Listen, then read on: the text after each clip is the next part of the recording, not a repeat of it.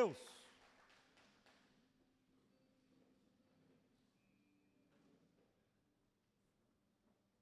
Vamos orar mais uma vez, amados. Feche os olhos, por gentileza. Senhor, muito obrigado, Pai, pelo privilégio e pela oportunidade de nos fazermos vivos, respirarmos, acordarmos e diante deste dom, dessa bênção dada a nós, que nós possamos usufruir desse momento onde o Senhor quer ministrar os nossos corações. Me usa poderosamente, impeça com que eu leve uma palavra sequer sem que o Senhor tenha me autorizado e que tudo ocorra bem para que o teu nome seja adorado, exaltado e glorificado no nome de Jesus. Amém e amém. Glória a Deus. Aleluia. Amém, igreja? Se é para bater palma, faça direito, né? A igreja pode participar do culto, né? Não é só o Ministério do Louvor, a administração. Nós podemos participar, com vez quando dando glória, afinal de contas, a igreja Bola de Neve é uma igreja pentecostal, não esqueça disso. Amém? Amém, queridos? Jesus, no livro de Apocalipse, ele é chamado por vários nomes, vários, vários. Entre eles está aquele que segura na mão direita as sete estrelas. O primeiro e último o que tem a espada afiada de dois gumes, aquele cujos olhos são chama, como de chama. A igreja, amados, a, no livro de Apocalipse existem cartas às igrejas, e a uma delas, a igreja de Pérgamo, Jesus fala: Conheço a lealdade de vocês, mas tenho contra vocês algumas queixas. Há entre vocês os que seguem os ensinos dos nicolaítas. Está lá em Apocalipse 2,15. Já a igreja de Éfeso, ou aos Efésios, Jesus fala: Mas a isto há algo a seu favor. Vocês odeiam as obras dos nicolaítas, como eu também os odeio. Jesus falando para os Efésios que eles são abençoados, há algo a favor deles, que eles odeiam as obras dos nicolaítas, assim como ele odeia. Mas à igreja de Pérgamo, ele fala: Eu conheço a lealdade de vocês, mas tenho algo contra vocês. Eu tenho uma queixa, uma, uma, algo que eu preciso deixar claro a vocês. É, há entre vocês os que seguem os ensinos dos nicolaítas. Amados, os nicolaítas eram as pessoas que atacavam a igreja. Eles tinham um propósito de se infiltrar no meio da igreja e gerar dúvida, gerar confusão, gerar tipo, todo tipo de contenda entre os irmãos, que é algo que o próprio Senhor deixa bem claro que ele odeia, ele abomina. Amém? Mas é, o fato é que, além deles gerarem dúvidas enganos, eles serviam como pedra de tropeço. Eles falam que era a doutrina de balão, para que as pessoas possam é, tomar rumos equivocados, baseados no ensino equivocado dos falsos profetas. No entanto, amados, no verso 4 de Apocalipse 2, Jesus traz a queixa à igreja de Éfeso. Fala comigo, igreja de Éfeso. São 10 e 59 eu creio que todos aqui já estão acordados. Amém? Fala comigo, por favor, igreja de Éfeso. A igreja de Éfeso, amado, tem uma queixa do Senhor para ela, do próprio Jesus, revelado pelo apóstolo João. Contra vocês, porém, eu tenho isso. Vocês abandonaram o seu primeiro amor. A essa igreja, amados, de Éfeso, Deus trabalhou forte. A igreja de Éfeso, Deus ele derramou muito. Mas havia ah, dentro da igreja de Éfeso um trabalho muito forte para que a doutrina de Balaão, a doutrina dos nicolaítas, o engano, a dúvida, não tivesse acesso a eles. Então, eles, qualquer possibilidade de, de heresia ou de mensagens que estavam fora daquilo que Deus tinha para aquela igreja, eles combatiam com muita força, com muito rigor. Só que eles acabaram vacilando ou se afastando do primeiro amor. E essa foi a queixa de Jesus, ou daquele que carrega uma espada de dois gumes, aquele que é o início e o fim, o alfa e o ômega, o eu sou, ele trouxe essa, essa queixa. Vocês abandonaram o, o seu primeiro amor. A igreja de Éfeso, amados, ela foi uma igreja extremamente perseguida e atacada, justamente por causa da sua capacidade de se manter separada. O inimigo, naquele período, ou a intenção do inimigo das nossas almas naquela época, eles avançavam contra eles, para quê? Para que, de uma certa maneira, eles perdessem a força que era justamente a, a unidade, a unidade do corpo de Cristo.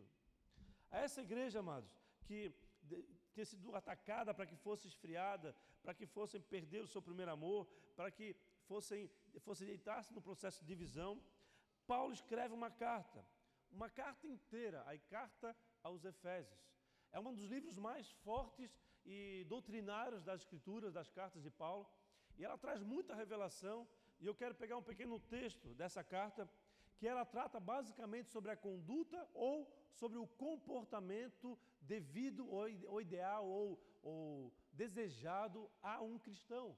Então é uma carta direcionada para aquele que já se considera identificado, um servo de Cristo, alguém que ama, ama o Senhor acima de todas as coisas. Então, diante disso, eu queria que você acompanhasse comigo no livro de Efésios, capítulo 4, versículo 1.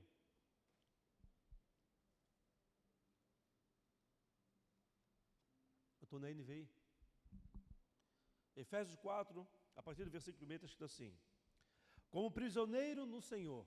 Primeira coisa que eu quero falar aqui, olha a condição daquele que está escrevendo essa carta. Ele estava onde? Preso. Ok? Então, apóstolo Paulo preso, ele havia sido perseguido, apedrejado, ele foi morto, decapitado, segundo o, a história dos, dos judeus, do, do o, qual escrita por Flávio José, fala que aos 64 anos depois de Cristo, Paulo, apóstolo Paulo, foi decapitado por causa daqueles que perseguiram, daqueles que atacavam, por causa daquilo que ele estava fazendo. E aí, ele, nesse momento ele estava prisioneiro no Senhor. Continuo, como prisioneiro no Senhor, rogo-lhes que vivam de maneira digna da vocação que receberam. Dois, sejam completamente humildes e dóceis e sejam pacientes, suportando-os aos, aos, uns aos outros, com amor. Três, façam todo esforço para conservarem a unidade do Espírito, pelo vínculo da paz. Há um só corpo um só Espírito. Assim como a esperança para a qual vocês foram chamados é uma só. Há um só Senhor, uma só fé, um só batismo, um só Deus e Pai de todos, que é sobre todos, por meio de todos e em todos. Interessante que, como prisioneiro, ele começa a escrever justamente do amor de Deus. Ele, na prisão, ele, é, Paulo fez grandes conquistas sobrenaturais. Ele viu numa determinada prisão, onde ele estava preso com seus pés, como se fosse um jugo de, de, de animal que prendia os pés, e junto a um outro soldado, estavam presos nessa, to, nessa tora que eles cortavam no meio, faziam dois buracos, botavam os, pés ou os braços ali, daí botavam uma madeira sobre, sobre a outra, trancava, ao ponto que virava como se fosse uma, uma, uma algema atual, né? Mas só que esse, essa madeira se estendia ao, ao pé ou às mãos de um soldado, para que ele fosse impedido verdadeiramente de, ser, de sair dali. E ali, daquela condição, como de outras prisões, ele começa a adorar, ele começa a orar ao Senhor e ele vê o sobrenatural de Deus, ele vê as portas, as trancas se, ab se abrindo das cadeias, aquelas, aquelas, aqueles instrumentos de prisão sendo eh, entrando em falência, podemos dizer assim, e verdadeiramente vivendo o sobrenatural de Deus. Nessa condição, ele, Paulo ele, ele percebe que a igreja de Éfeso estava sendo muito atacada, estava sendo muito combatida e que o amor da, da igreja havia se esfriado, mas eles permaneciam fiéis à, à palavra, a, a não ser é, contaminados por doutrinas daqueles que tra trabalham para enganar, para enfraquecer o próprio corpo de Cristo e assim fazer as conquistas de, é, de, é, devidas na cidade, ou no bairro, ou no lugar que ela, qual ela está inserida. A igreja precisa despontar no lugar onde ela se encontra. A igreja que não, não manifesta o reino de maneira adequada, ela é uma igreja que não cresce, é uma igreja que diminui, é uma igreja que não vê cura, libertação, a manifestação de Deus sendo acontecendo. É um organismo, o corpo de Cristo, a igreja é um corpo de Cristo vivo e que precisa é, crescer, mas ele tem problemas e assim por diante. Amém? O ataque, amado, principal à igreja de Éfeso era justamente sobre esses grupos de pessoas que estavam ali querendo apagar o fogo, apagar o amor dificultar de toda forma o avançar do corpo de Cristo. E Paulo, amado, ele fala que a ruptura que nesse livro, que a ruptura que precisa acontecer não é sobre nós e aqueles nicolaítas. Não era esse a ideia de Paulo. A ideia de Paulo é que a, ruptura que precisava acontecer era é dentro de nós. Nós é, gerar uma ruptura no nosso pensamento, na nossa mente, e olhar para aquelas pessoas que estavam atacando a eles como alvo de Cristo Jesus. Então, é mais ou menos você ver, você vê alguém que está te atacando, alguém está te ferindo, e em vez de você agir com o mal, a palavra de Deus fala que nós devemos agir com o bem. Amém? Então, você viu o ataque do inimigo para sobre eles, sobre o corpo de Cristo, e a reação de que ao qual Paulo estava ensinando eles que eles tivessem era uma reação em amor, era suportar uns aos outros, ou seja, a dificuldade daquela pessoa, mesmo sendo uma pessoa completamente equivocada ou mal, era alguém que orasse por ele, alguém que levasse a palavra do Senhor e assim ele pudesse é, perceber que há uma vida muito mais ampla do que aquele mundo fechado que ele estava percebendo. A palavra de Deus, o próprio apóstolo Paulo, quando ele escreve a carta, a carta aos Colossenses, ele fala que, pois saibam que o amor, o que nos une, é o amor, e o amor é um elo perfeito. Colossenses 3:1, por favor, coloca no telão, por gentileza. Colossenses 3, versículo 1.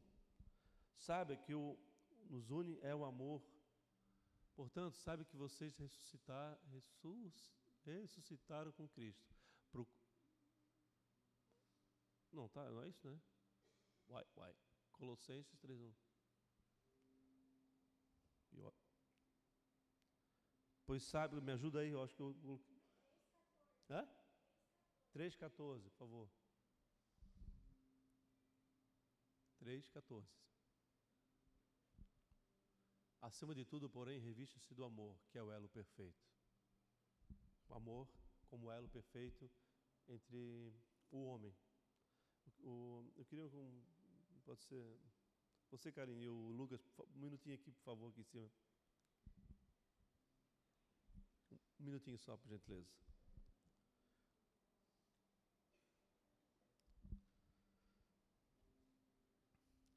Fica do lado um do outro, por favor.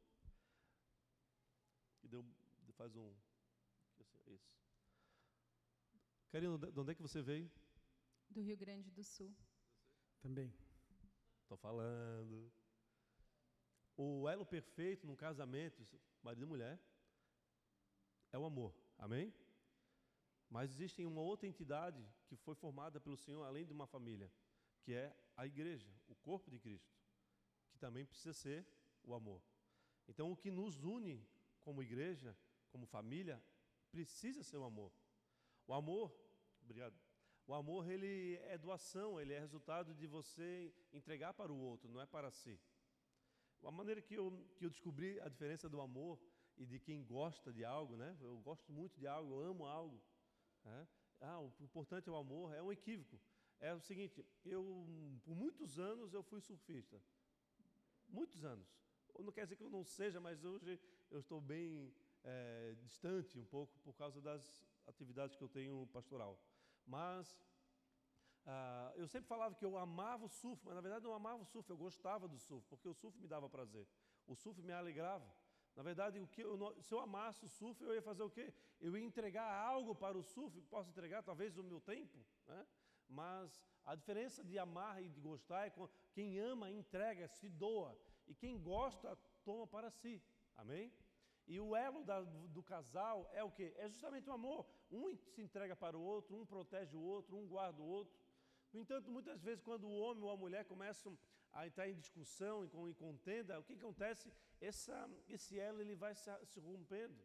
E esse rompimento é, é tudo aquilo que Deus não deseja na vida de um casal, na vida de uma família, na vida de uma igreja. O elo perfeito é o amor. O testemunho, amado, da, seu na sua casa, na, na, no, no, ambiente de, de comunhão que você está entre os irmãos, ele precisa revelar quem você é. Precisa. Por quê? Porque aquilo que você faz representa aquilo que você é. Esse é fato. E a grande dificuldade que nós temos nos dias de hoje, sabe qual é? É, é alguém fazer algo para você e você deixar de fazer aquilo que você deveria fazer. Como é que eu explico isso? Mais ou menos é você perceber que alguém está te atacando, como estava sendo atacada a igreja de Éfeso, e nesse processo você deixar de amor, amar o Senhor para ficar se defendendo. Então, no entanto, o que Deus quer de mim, de você, é se alguém fez algo para você, isso representa quem ele é e não quem você é. Amém? Então, se você é um cristão e você entende que o amor é o elo perfeito, que você se, é, se reveste do poder dele, apesar daquela pessoa te atacar, você vai continuar agindo da maneira conforme a vontade do Senhor. Você vai continuar orando, liberando perdão, misericórdia, compaixão. Amém? Amém, igreja? A igreja é projeto de Deus e não do homem. Portanto, se alguém ataca a igreja, se alguém ataca a família, está atacando o próprio Senhor. Estão comigo, igreja? Estão comigo? Glória a Deus. O que significa, amado, que ninguém irá conseguir destruir a igreja. A igreja passará por dificuldades, a igreja pode, algumas séries como, uma, como essa, poderá é, passar por muita dificuldade, mas a igreja de Cristo Jesus, ela jamais será destruída, porque para destruir a igreja, ela irá destruir, terá que destruir o próprio Senhor. Assim como também que a família, mesmo que ela está sendo trabalhada para ser destruída, ela nunca será destruída. Poderá destruir alguma célula, uma família, um lar, mas a família, a formação do Senhor, ela vai continuar para todo o sempre. Amém, igreja? Então, amado, Deus escreve a carta para uma igreja sobre ataque. Mas nesse texto ele fala sobre o valor individual de cada cristão. Eu quero falar rapidamente sobre esse texto. No verso 3, ele revela o coração do livro, a unidade da igreja, do corpo de Cristo. O, de, o desafio, amado, de praticar o Evangelho é maior do que nós. Por quê? Porque o Evangelho é eterno e a nossa vida é limitada. E nós temos que colocar uma vida limitada dentro de um projeto eterno. Então, o desafio é gigante. Mas ele é possível por quê? Porque quem nos sustenta, quem nos mantém firme e forte, é o próprio autor desse projeto. Amém? Amém, igreja? Vão comigo. Ou seja, assim como a igreja não é criação do homem, a unidade da igreja também não é uma, uma doutrina humana, não é uma criação do homem. Então, a unidade não é unanimidade. A unanimidade é algo que o próprio filósofo fala que a unanimidade é boa, né? Porque todos pensar da mesma forma, todos andar, andar no mesmo tipo de pensamento, vai impedir com que outras coisas aconteçam. Por exemplo, se todos fossem amantes da, do estudo do, do inglês, haveria só professores de inglês. Amém? Não ia, não ia ter médico, não ia ter jogador de futebol, não ia ter é, enfermeiro, não ia ter engenheiro. Então, a, a unanimidade por si só, ela impede da multiforme graça do Senhor se manifestar no meio do corpo de Cristo. Amém? Amém, igreja? Glória a Deus. Em Cristo, nós precisamos compreender que é, somos um corpo. A diferença do corpo e da igreja é que a igreja somos nós. Eu e você somos a igreja de Jesus. Somos um projeto do Senhor. Nós juntos somos a igreja. Mas, para que nós possamos ser um corpo, nós precisamos estar unidos, conectados um com o outro. Diferente de ser templo, que é do Espírito Santo, que é algo individual. Amém? Amém, queridos? Me ajuda, vamos, vamos para poder seguir em frente. Então vou perguntar dez vezes sempre. Então, amém? Glória a Deus. Agora vá no versículo 4, por favor. Ali fala que há um só corpo, um só espírito. O que significa? Há uma só fonte, há uma só origem. Pois do barro viemos, ao barro voltaremos. Gênesis 3,19. Fala também sobre uma só esperança, ou seja, é um só caminho, um só destino, um lugar só desejado por Ele e que precisa ser desejado por nós, a eternidade ao lado do nosso Deus. Quando um braço ele não se conecta com o pé, o que acontece? Ele naturalmente ele morre. Alguns anos atrás, eu, no início, logo depois que eu me casei, faz bastante tempo, sou casado há 31 anos, Uh, eu trabalhei dois, um ano e meio, quase dois anos, como escriturário do, do Centro Cirúrgico do Hospital de Caridade. E ali eu era responsável por marcação de cirurgia, por separação das salas das cirurgias, sala de ortopedia, cirurgia cardíaca e assim por diante. Eu era responsável pela, pedida, pela solicitação da medicação que os médicos precisariam na cirurgia, pela, pelas, pelos campos cirúrgicos, aquela coisa toda que precisa acontecer dentro, de uma, dentro do centro cirúrgico, mas que não era enfermagem. A enfermagem recebia tudo isso e eles sabiam usar, eu não sabia usar nada disso. E eu ali era responsável por isso. E o enfermeiro-chefe, na época, ele pegou, trouxe, me trouxe um saco preto e colocou, tinha uma janela que dava da, da, da uma antessala, onde ficava para o escritório. Ele pegou botou uma, um saco preto do meu lado assim e falou: Ô, oh, pega um negocinho para mim ali dentro. Na hora que eu abri aquele negócio, era uma perna de um homem ou de uma mulher, uma, uma perna de uma pessoa. E eu levei um, um susto, né? Porque aquela perna cortada, tinha acabado de ser amputada. É, por que eu estou falando isso? Aquela perna ela tinha vida, mas a pessoa que ficou lá no assistente cirúrgico tinha vida. Então, amado, quando nós nos desconectamos do corpo de Cristo, naturalmente nós iremos morrer. Mas o corpo de Cristo, ele consegue sobreviver com, com uma perna só? É? Tem aquela figura lendária do Saci Pererê, né? É mesmo? Consegue seguir em frente. Sem um braço, consegue. Vai passar dificuldade sem um olho. Tem sem dois olhos, dois olhos? Sim. Nós temos o, o, as pessoas que estão sendo cuidadas, nós os cegos, os surdos e assim por diante. Nós seguimos em frente. O próprio Jesus falou: Ei, se for para pecar, se teus olhos forem, forem te levar para pecar, prefira tirar um olho, amém? Mas entra na presença do Senhor. Então, a, a ausência de um, de, um, de um órgão ou de um, de um pé de mamão vai gerar dificuldade para o corpo, mas aquele que se separou do corpo, ele não terá vida em si mesmo. Obviamente que essa vida não se fala em vida natural, a carne não se converte. Nós estamos falando sobre a vida espiritual. O, o espírito, aquele que seguirá a eternidade. Aleluia. Amém? Verso 4, verso 5, por favor. Há um só Senhor, uma só fé, um só batismo. Um só Senhor, o que significa, amados? Um só Senhor. É que todos nós somos servos, todos nós somos servos de Deus. Mas como assim ser servo? Ser servo, naquela, naquela época, eles usavam esse termo porque eram pessoas que eram de extrema confiança e leais e fiéis ao seu Senhor. Se ele não fosse leal, fiel e confiável, ele seria descartado, morto ou conduzido a um grupo de escravos, a grupo daqueles que não, não eram submetidos à força de trabalho como a gente imagina que é um escravo, não. Seriam aqueles que eram separados do convívio com o seu Senhor. E ali eles, eles eram permitidos trabalhar, ter uma, uma, ser alimentados, ter um salário, mas eles não tinham acesso ao, seu, ao Senhor que os servos tinham. Amém? Então, ser algum servo não, não somente é aquele que serve, mas é aquele que é fiel, principalmente confiável. No, na primeira carta a Pedro, na primeira carta de Pedro, no capítulo 2, versículo 16, está escrito assim: Vivam como pessoas livres. Somos livres, amém?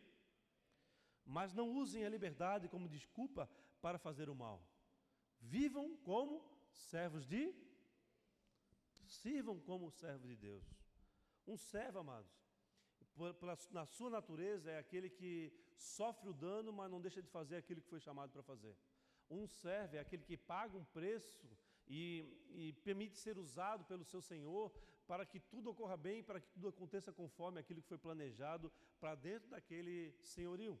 Nós somos um, um, servos de um só Senhor, de um Deus, de um Rei dos Reis, e a Ele nós servimos. E é a Ele que nós trabalhamos para não só ser transformados, mas permitir com que mais pessoas sejam transformadas e também para que as nossas crianças não sejam arregimentadas pelas drogas, pelo esse mundo de trevas e possamos juntos é, entrarmos na presença do Senhor em paz que Ele mesmo garantiu que iria nos conceder.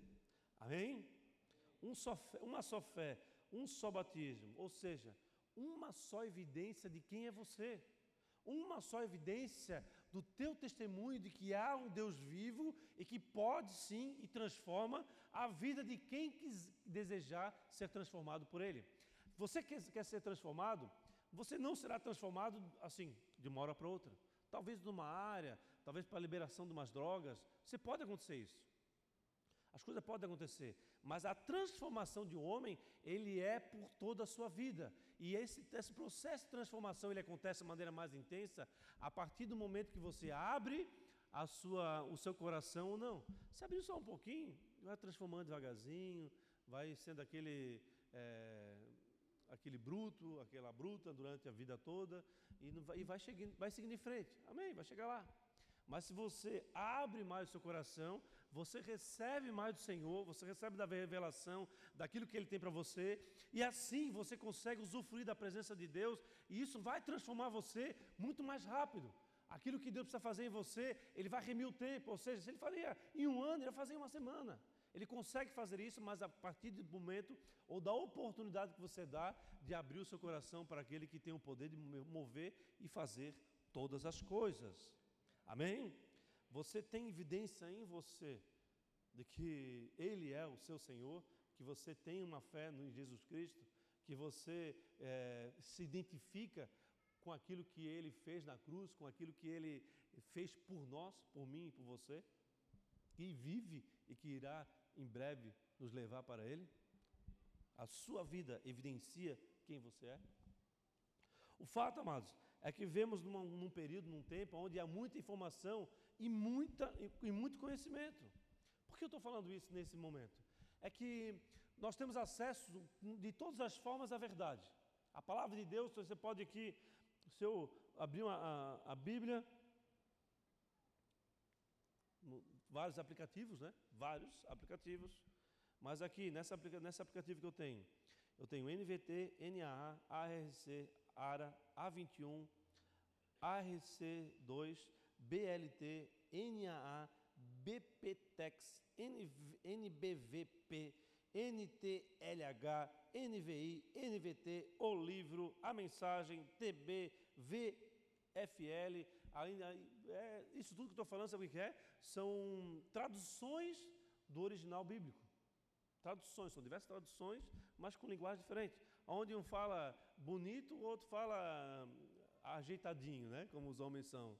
Né? Uma mulher vem toda bela e formosa e o homem se ajeita, mas não chega nunca perto delas. Isso é evidência, né? Amém, igreja? O homem, homem pode fazer o que for. Chega a mulher arrumada do lado, ele fica um candango. Não tem como ser diferente.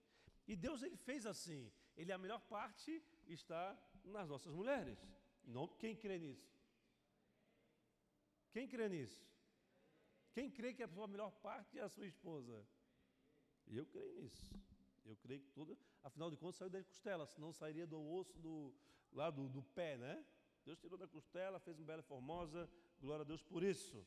Ajeitou, permitiu que fosse adornada, aleluia. Então nós temos a verdade exposta como nunca. Nós temos acesso à verdade, formas. É, você pode agora pegar aqui no, no, em qualquer versão, em qualquer momento da sua vida, você tem acesso à Bíblia, você tem acesso a livros. Ó, oh, pastor, eu quero estudar sobre Jejum. Os, os adolescentes que estão estudando sobre é, o princípio do jejum aqui, que é um livro poderoso de, do Luciano Subirá, que é um teólogo, um pastor extremamente confiável e profundo conhecimento do Senhor. Ele tem um livro todo sobre jejum. Você quer aprender sobre jejum? Compre o livro dele. Você pode comprar em e-book, deixar no seu celular. Não precisa nem comprar o livro físico. Amém? Então nós temos acesso ao conhecimento de uma maneira incomum, como nenhuma outra geração teve. E nós somos aqueles que, mesmo tendo acesso à verdade como nunca, nós, temos a, nós somos a geração que tem mais dificuldade em sermos identificados como servos do Senhor. Ah, tem o servo 007, tem o, o cristão Raimundo, um pé na igreja, outro no mundo, né? Tem todo tipo de cristão, de, de homem, de mulher, de Deus, que ama o Senhor, mas é, é, parece que está vivendo num mundo onde só tem muçulmano que não pode falar nada porque senão vai ser morto. Então, existe essa verdade. Essa, a nossa geração, ela, não, ela tem dificuldade, sim, de se identificar como servo e fazer parte do corpo de Cristo, de servir o Senhor. Eu me lembro, amados, que eu me converti com 36 anos. Hoje eu tenho 51, você pode fazer conta que eu não sou um, um muito, um, assim, não nasci no barco, num berço cristão. Eu tive uma experiência poderosa com o Senhor, fui convertido verdadeiramente e completamente transformado de maneira muito rápida. Mas eu me lembro que na, na, minha, na minha idade, na minha pouca idade, na minha juventude, eu tinha muita dificuldade em, em me posicionar é, diante de algumas coisas que precisava é, me expor. Por exemplo, eu não conseguia jamais subir aqui em cima para falar com, com pessoas. Uma vez, uma, uma professora, uma diretora da escola Nossa Senhora de Fátima, lá do Estreito, onde eu estudava, ele reuniu um, no salão as crianças todas e ela deu a loucura de passar para mim um texto para ser lido para aquelas crianças. Não me recordo qual era o texto. Acontece o quê? Lá estava eu, ah, então vou chamar aqui o aluno Jefferson, da todos a mesma idade, para falar um texto. E eu estava subindo, e eu nessa que estava subindo, eu me esparramei, e eu caí na frente de todas as crianças. E o que, que tu acha que aquelas crianças fizeram naquele dia? Quá, quá, quá, quá, quá. Pergunto para você, o que aconteceu comigo? Eu, ela, ela me levantou, eu olhei para tudo, olhei para frente, eu, eu, olhava só vi um branco assim, parecia que tinha vindo a, a mais tensa nuvem de glória naquele lugar. Neblina tensa daquelas que você não consegue, tem que parar o carro porque não consegue ir para frente. Não via nada, nem que estava escrito. Ela teve que ler o texto. A partir dali, nunca mais eu consegui falar em público. Eu, eu, eu precisava fazer uma prova, apresentar um trabalho na escola, eu não conseguia, não conseguia. Eu tinha que contratar alguém para fazer isso para mim desde pequeno ou fazer um trabalho em conjunto. E isso, foi, isso veio sobre mim. Só que não acontece, Deus ele começou a, a, me chamar para algo que eu não queria. A minha esposa se converteu, três anos antes do que eu. Eu tinha uma pessoa que eu, na minha casa, que trabalhava comigo, que era, era Pentecoste, daquele mais raiz, e ela tinha um bigode, ela tinha um bigodinho, ela tinha um sovaco peludo e assim por diante. E eu pensava que a minha esposa ia se transformar naquilo e eu não queria aquilo de jeito nenhum. Nada contra, amém, queridos? Não me entenda mal mas é, é, foi a, a, minha verdade naquele período. Eu lá para minha esposa, não, não casei com a minha linda, porque daqui a pouco ter bigode, sovaco e outras coisas cabeludas mais, né? Então eu falei, não, não, não quero isso. Três anos guerreando contra isso. E três anos Deus me, me puxando para, para, para apresentações, para apresentação na minha área que eu até hoje eu tenho história de contabilidade, apresentando o presidente do conselho me chamando para fazer falar algo na frente dos eu comecei a ser trabalhado de maneira sobrenatural. E assim Deus fez e me trouxe até aqui. Então, amado, o que eu quero deixar bem claro para você é: há dificuldades que elas nos virão e elas servirão para que abra dentro de na, na nossa visão aquilo que precisamos fazer. E essas dificuldades, elas encontram o nosso casamento, as nossas vidas, o nosso trabalho, e eles vêm com, com todo tipo de engano, todo tipo de doutrina, dizendo, ah, tu não és capaz, tu não serve para isso, não serve para aquilo. Olha, quem fala isso, quem, quem verdadeiramente deve falar isso, não é você, não é que você fala que eu, não, que eu não sei falar, não é que você fala que eu sou feio, que eu sou bonito. Amados, eu já falei para vocês, eu fiquei anos, anos, anos mal, muito mal, quando eu, desde que eu ouvia minha mãe falar que eu era feio. Eu cresci muito rápido, minha mãe me falou, ah, meu filho, pra, pra, as duas fuxicando com a vizinha, que ele é feio, que ele é feio, que ele é feio. E eu fiquei muito mal. Eu acreditei naquilo. E eu acreditei naquilo. Eu só fui curado quando eu tive certeza. Daí, a partir desse momento, que eu fui, não, é verdade. A partir do momento que eu passei não, não quero saber disso, eu sou o que sou, é? Já falaram para mim, pastor, por que você não paga aí 17 mil reais, bota cabelo? Eu sei, querido, 17 mil reais, vou pegar minha, minha linda, minha esposa, vou fazer um, um passeio e glória a Deus, aleluia. Amém? Nada contra quem tem cabelo. Eu gostei de ter cabelo. Eu até falo, se eu tivesse cabelo hoje, eu ia ter cabelo amarelo, azul, cor-de-rosa, fazer uns topetão, a galera chegar aqui, mas eu não sou, né? Então não posso fazer nada disso. No máximo, passar uma gilete. Mas, no verso 2, amados, o apóstolo Paulo fala sobre algumas formas de expressar quem é o nosso Senhor nas nossas vidas. Uma forma de nós expressarmos não somente no nosso indivíduo, mas no coletivo, a unidade do corpo de Cristo. incrível que pareça, mas a primeira forma, não vou falar sobre todas, vou falar sobre duas. Uma das formas que eu acredito que é mais profunda de todas elas é a humildade. Por quê?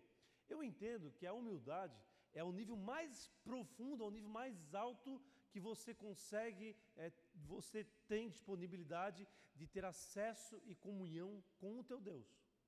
A humildade, na prática, é o exercício da sabedoria que vem do alto. Não tem como você se relacionar com Deus sendo orgulhoso ou soberbo. Afinal de contas, ele deixou bem claro que a orgulho ou a soberba é o princípio da queda. Amém? Mas os humildes, como a própria mensagem de hoje no início, os humildes, os bem-aventurados são aqueles, os humildes de espírito, aqueles que sabem que nada são, são aqueles que muitos são encontrados no Senhor. Amém? Ou seja, as nossas ações ou, ou, ou as reações, elas revelam sim quem somos. E a humildade, ela é uma expressão que revela quem tu és, ou principalmente que tu és uma pessoa equilibrada. E eu digo mais: se você consegue é, atrair a, a, expressão da humildade para o teu dia a dia, para a tua vida, você é, está sendo capacitado, ou você é uma pessoa capacitada a grandes conquistas. Bate no teu vizinho do lado e fala assim: olha aí, está falando contigo. Seu, você é capacitado para grandes conquistas. Amém? Por que eu falo isso? Olha, olha o que está escrito no livro de Provérbios, capítulo 29, 23. O humilde é capacitado a grandes conquistas. Estão comigo? Vamos ver na palavra? 29, 23. A soberba do homem o abaterá, mas a honra sustentará o humilde de. O que, que a palavra está falando aqui? O humilde é alguém de grande valor para Deus. E aqueles que são de grande valor para Deus, eles não só vivem pela misericórdia, que eu já falei aqui várias vezes, mas vivem pelo investimento, pela, pelo sustento do nosso Deus. Você tem dois filhos, você consegue entender isso. Aquele que faz, que vai, fala que vai fazer, não faz. Aquele que rejeita tudo que você quer que, que ele faça, ele não faz. Aquele que briga, aquele, aquele cara que tu não vais, aquele filho que tu não vais abençoar muitas coisas. Mas aquele filho que, pô, é, é uma bênção, é aquele que tu fala, é parceiro, tu fala que vai, filho, vamos fazer isso aqui, ele vai junto contigo. Ô filha, é, vem com a mãe aqui, ela vai, ajuda a mãe, mãe, deixa que eu faço aqui. Mãe, mãe, não, não, deixa que eu levanto aqui, deixa que eu levanto, eu pego aqui. É, é, a, esse filho, ele certamente ele terá maior investimento de um pai e de uma mãe. Amém, igreja? É a mesma coisa, o Senhor ele vê da mesma forma. Aquele que ele, aqueles que ele pode confiar, ele confia mais. Mas aquele que não, não vê que não pode confiar, ele confia menos. Amém? Amém, queridos? A segunda forma seria suportando uns aos outros em amor. Ou seja, é, a, é, a, é, é através disso que nós possamos perceber aquilo que dá formação ou sustentação ao corpo de Cristo.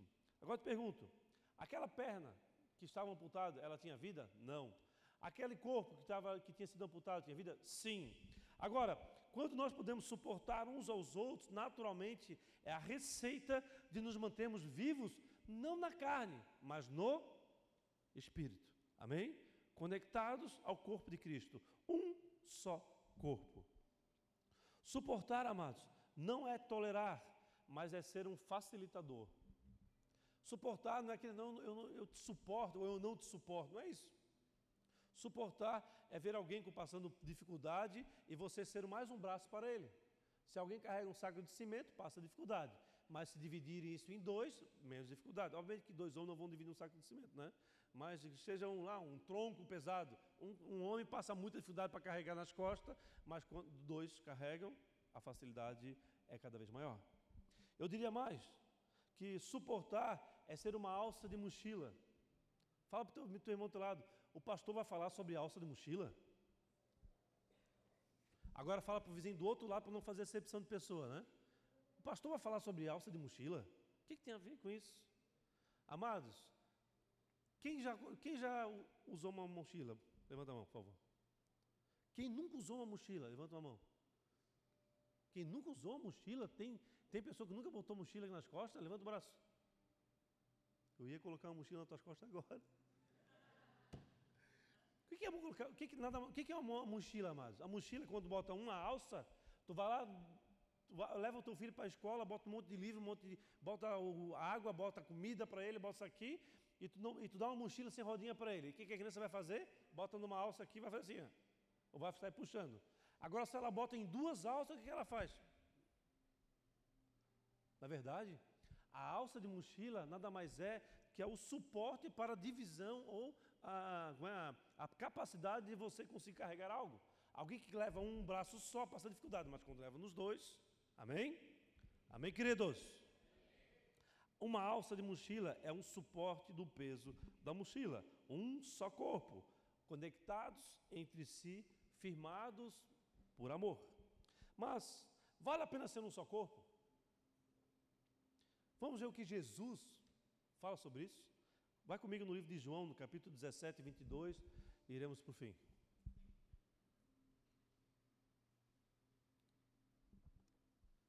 Evangelho segundo João, capítulo 17, versículo 22. Deles a glória que me deste, para que eles sejam um. Assim como nós somos, o que ele está falando aqui? Ele está falando com o pai dele, né? Com Deus. Deles a glória que me deste, ou seja, eu dei para o homem a glória que tu me deste, para que eles sejam um comigo, com nós, assim como nós somos um. 23.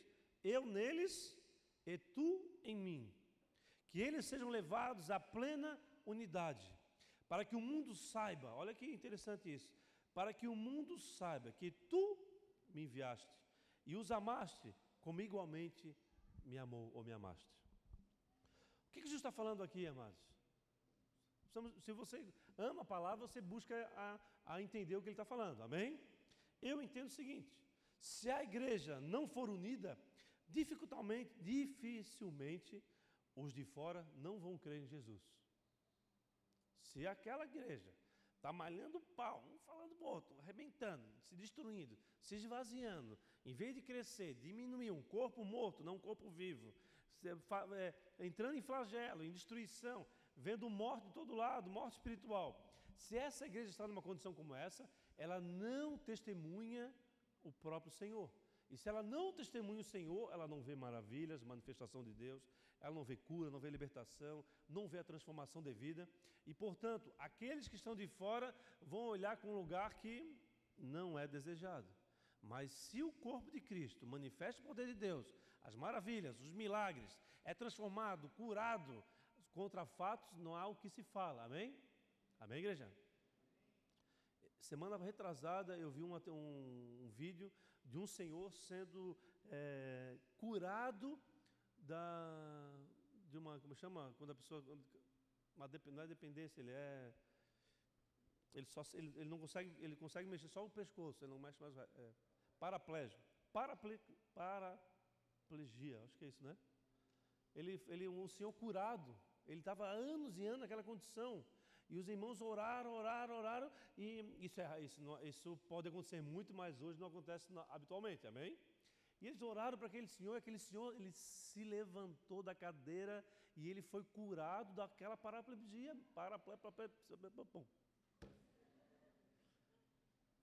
Eu creio nisso, amados. Apesar de muitos não creem, eu creio. Eu creio porque eu já vi muitas pessoas sendo curadas, não nesse nível, mas pessoas sendo curadas de hernia de disco, pessoas sendo curadas de depressão profunda, com espírito de morte. Eu já vi pessoas sendo curadas de, de dores profundas. Eu já fui usado por Deus para abrir a madre de muitas mulheres. Nós fomos para lá, uma igreja que a gente supervisiona, supervisiona. Alguns anos atrás, o pastor fazia cinco anos que não tinha, que tentava ter, ser, ficar grávido, ficarem grávidos, né? E não conseguiam. Vários meninos e líderes da igreja não conseguiam gravidar, cinco, seis anos. Eu, eu e minha esposa fomos lá, não, com ousadia, vem cá que eu vou orar por você. Botei todo mundo em cima do altar, manda, vamos orar. Pá, pá, pá, pá, pá. O pastor tá, tem a radassa hoje, a, a, todos aqueles que estavam lá que não impediram, todos eles ficaram grávidos. Amém? E quando eu comecei a orar um tempo atrás aqui sobre é, que a vasectomia ia romper, que aqueles que tinham um filho só iam ter dois, aqueles, mulheres que eram inférteis iam ter filhos, aqueles que queriam ter um filho só e Deus ia liberar a vontade de ter dois, três. E a galera começou a se abaixar, começou a se escutar, como assim? Eu assim, não, não, é verdade, amados. Sabe por que eu falo isso? Por que, por que, que Deus ele nos conduziu a ter um ministério infantil de 850 metros? Já parou para pensar? Tu acha que é o desejo meu? Tu acha que eu sozinho ia conseguir fazer aquilo? Não ia, amados. Se Deus está num lugar, talvez você não é o lugar que você precisa estar, né? Talvez, se você está num lugar onde o ministério infantil é 850 metros quadrados, que tem capacidade para uma multidão de criança, te prepara, ó igreja, te prepara, ó noiva, porque Deus ele se manifestará nesse lugar através da, da capacidade de não haver mulheres inférteis, homens inférteis e também de abrir uma vez o, a mente. Filho, se você tem um filho só, não tem um filho só. Não tenha, não tem. Porque um filho só, amados, você deposita tudo nele, responsabilidade para ele, você estraga o teu filho. Você faz com que o teu filho ele tenha limitações. Por quê? Porque tu vais querer dar o melhor para ele e vais querer fazer tudo melhor para ele. Você não vai ter possibilidade de ver as diferenças de uns filhos. Porque eu tenho um filho só, eu sei disso. E, mas por quê, amados? Porque quando você dá tudo para um filho, porque você nada teve, ou seja, você lá ralou, ralou, ralou, ralou para conseguir as coisas e deu tudo para o filho. Então o filho recebeu tudo, então acho que ele vai querer ralar. Não vai ralar, não vai ralar, não vai ralar. Ele vai consumir, consumir, consumir o que o pai fez. E, e o que acontece? Tempos difíceis, homens fortes, homens fortes, tempos fáceis. Tempos fáceis, homens fracos. Homens fracos, tempos difíceis. Então, um filho nesse contexto é sim você preparar alguém que lá na frente não vai conseguir resolver seus problemas, vai ter lá na frente você vai, vão ser pessoas que terão problemas. Eu não estou falando que isso é uma verdade genérica, mas existe essa grande tendência de, de ter um filho só por causa do medo, do custo, da escola e assim por diante. E nós acreditamos aqui que nós, como igreja, não precisamos ter mais filhos. Ah, pastor, eu não, eu não, eu não quero ter um filho, eu quero ter mais de um filho, mas eu quero ter uma gestação só. Instituto Bem, você já ouviu falar? Quem já ouviu falar Instituto Bem? Instituto Bem é uma, é uma associação civil que foi criada por nós aqui da igreja, minha esposa, Vanessa, muitas mulheres, elas todos os sábados, elas atendem as crianças institucionalizadas. Antigamente se chamava crianças órfãos. Amém? Então, todo sábado nós atendemos as crianças órfãs aqui, que são aquelas crianças que não têm família, não têm a possibilidade, o privilégio de ter alguém que a sustente, que as ame. A prática, afinal, é essa. Conheci uma menina que revelou que. Uma menina, eu não me recordo se ela tinha seis, sete, é menininha, novinha, bem novinha, orando. Você lembra daquela que orou, orava pela mãe? Sabe o nome dela? Vai me ajudar. Que orava para que a mãe voltasse para pegar ela ela orava para que a mãe voltasse a pegar ela. Só que a mãe dela nunca ia voltar. Ela não vai voltar. Porque a mãe havia passado com um trator em cima dos outros dois filhos por causa da, da vingança com o ex-marido dela. Então essa, essa mãe não vai voltar para pegar ela. Mas ela ora até hoje para que a mãe volte. E essa menina está ali conosco. Amém? Então nós precisamos abrir nossos olhos para uma multidão de crianças que estão aí largadas nesse mundo fora e talvez você não queira ter um filho, ou pastor, não quer ter um filho, tem medo de ter filhos órfãos. Amados, não tenha medo. Deus te deu espírito de coragem, de ousadia, para você tomar posse dessas crianças, trazer ela para a tua casa. Ela vai fazer dificuldade, ela pode, ela pode ter, ter todo tipo de dificuldade, ela pode ter iniquidade, mas Deus vai te capacitar a amar a ela como você ama o próprio Senhor e vai retirar essas crianças da boca do inferno. Amém? Pode dar uma salva de palmas para Jesus, amados. Aleluia.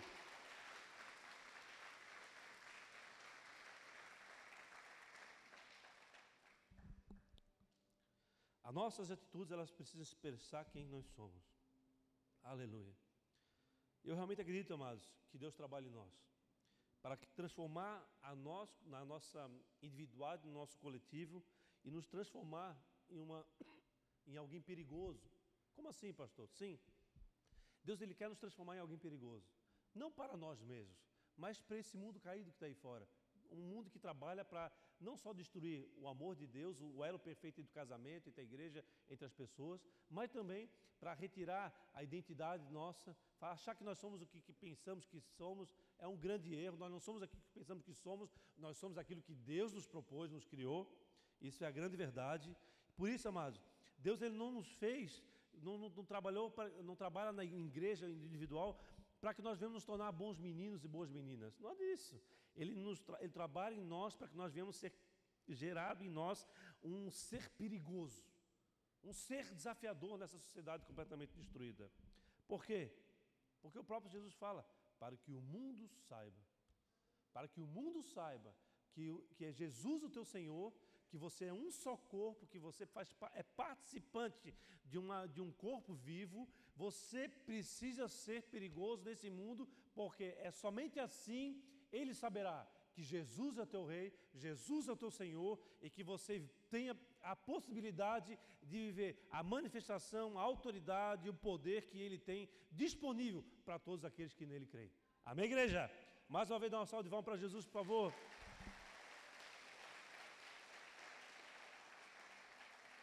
Aleluia. Torne-se um alguém perigoso para este mundo, para que o mundo saiba quem é o teu Deus. Mas somente a força do Espírito Santo de Deus é capaz de te transformar em alguém perigoso para este mundo. Você então deixa de normalmente só atuar de corpo como corpo de Cristo, você apenas deixa de ser uma igreja onde as bênçãos de Deus são derramadas e você passa como templo do Espírito Santo de Deus trabalhar na sua vida permitindo com que ele te constranja, permitindo com que ele te estimule para a luta, permitindo com que ele te console no teu dia mal, permitindo com que ele te direcione, te, ele fale com você, filho, estás vacilando aqui, estás errado aqui, olha como estás tratando tua esposa, olha como estás tratando teu marido, olha como estás tratando teu pai, olha como é que tu estás, o testemunho que tu estás dando no teu trabalho, porque eles não estão te pagando, não vais fazer. Que história é essa? Eu não estou pagando para isso. É um erro. Um erro que um cristão não pode ter.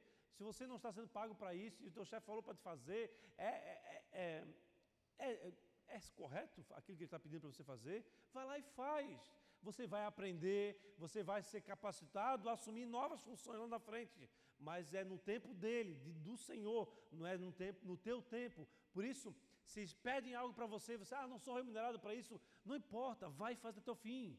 Se você fez um contrato e você acreditou que esse contrato está no prejuízo, não abandone o contrato.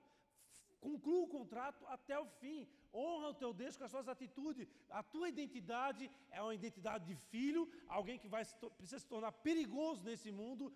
E você somente vai ser um filho, alguém perigoso, um servo do Senhor, se você pagar um preço até, para ir até o fim, conforme Ele te propôs, conforme Ele te chamou para, para exercer neste tempo que nós estamos vivendo.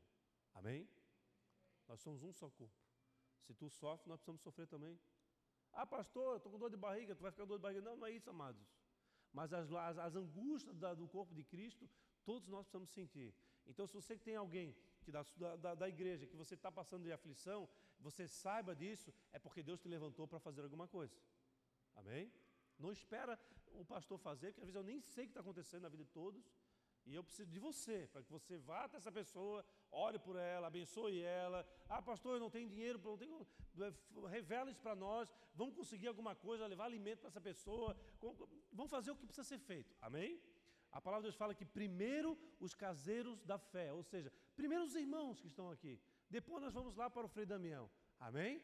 Primeiro, primeiro nos fortalecemos como o corpo de Cristo, trazemos a presença do Senhor e a, a, adoramos o Senhor em comunidade. Nunca vai ter unanimidade, mas assim a força do Pai vem sobre nós e podemos usufruir daquilo que Ele tem em nossas vidas e nos tornarmos perigosos nessa sociedade para que todos saibam, para que todos saibam quem é o teu Deus.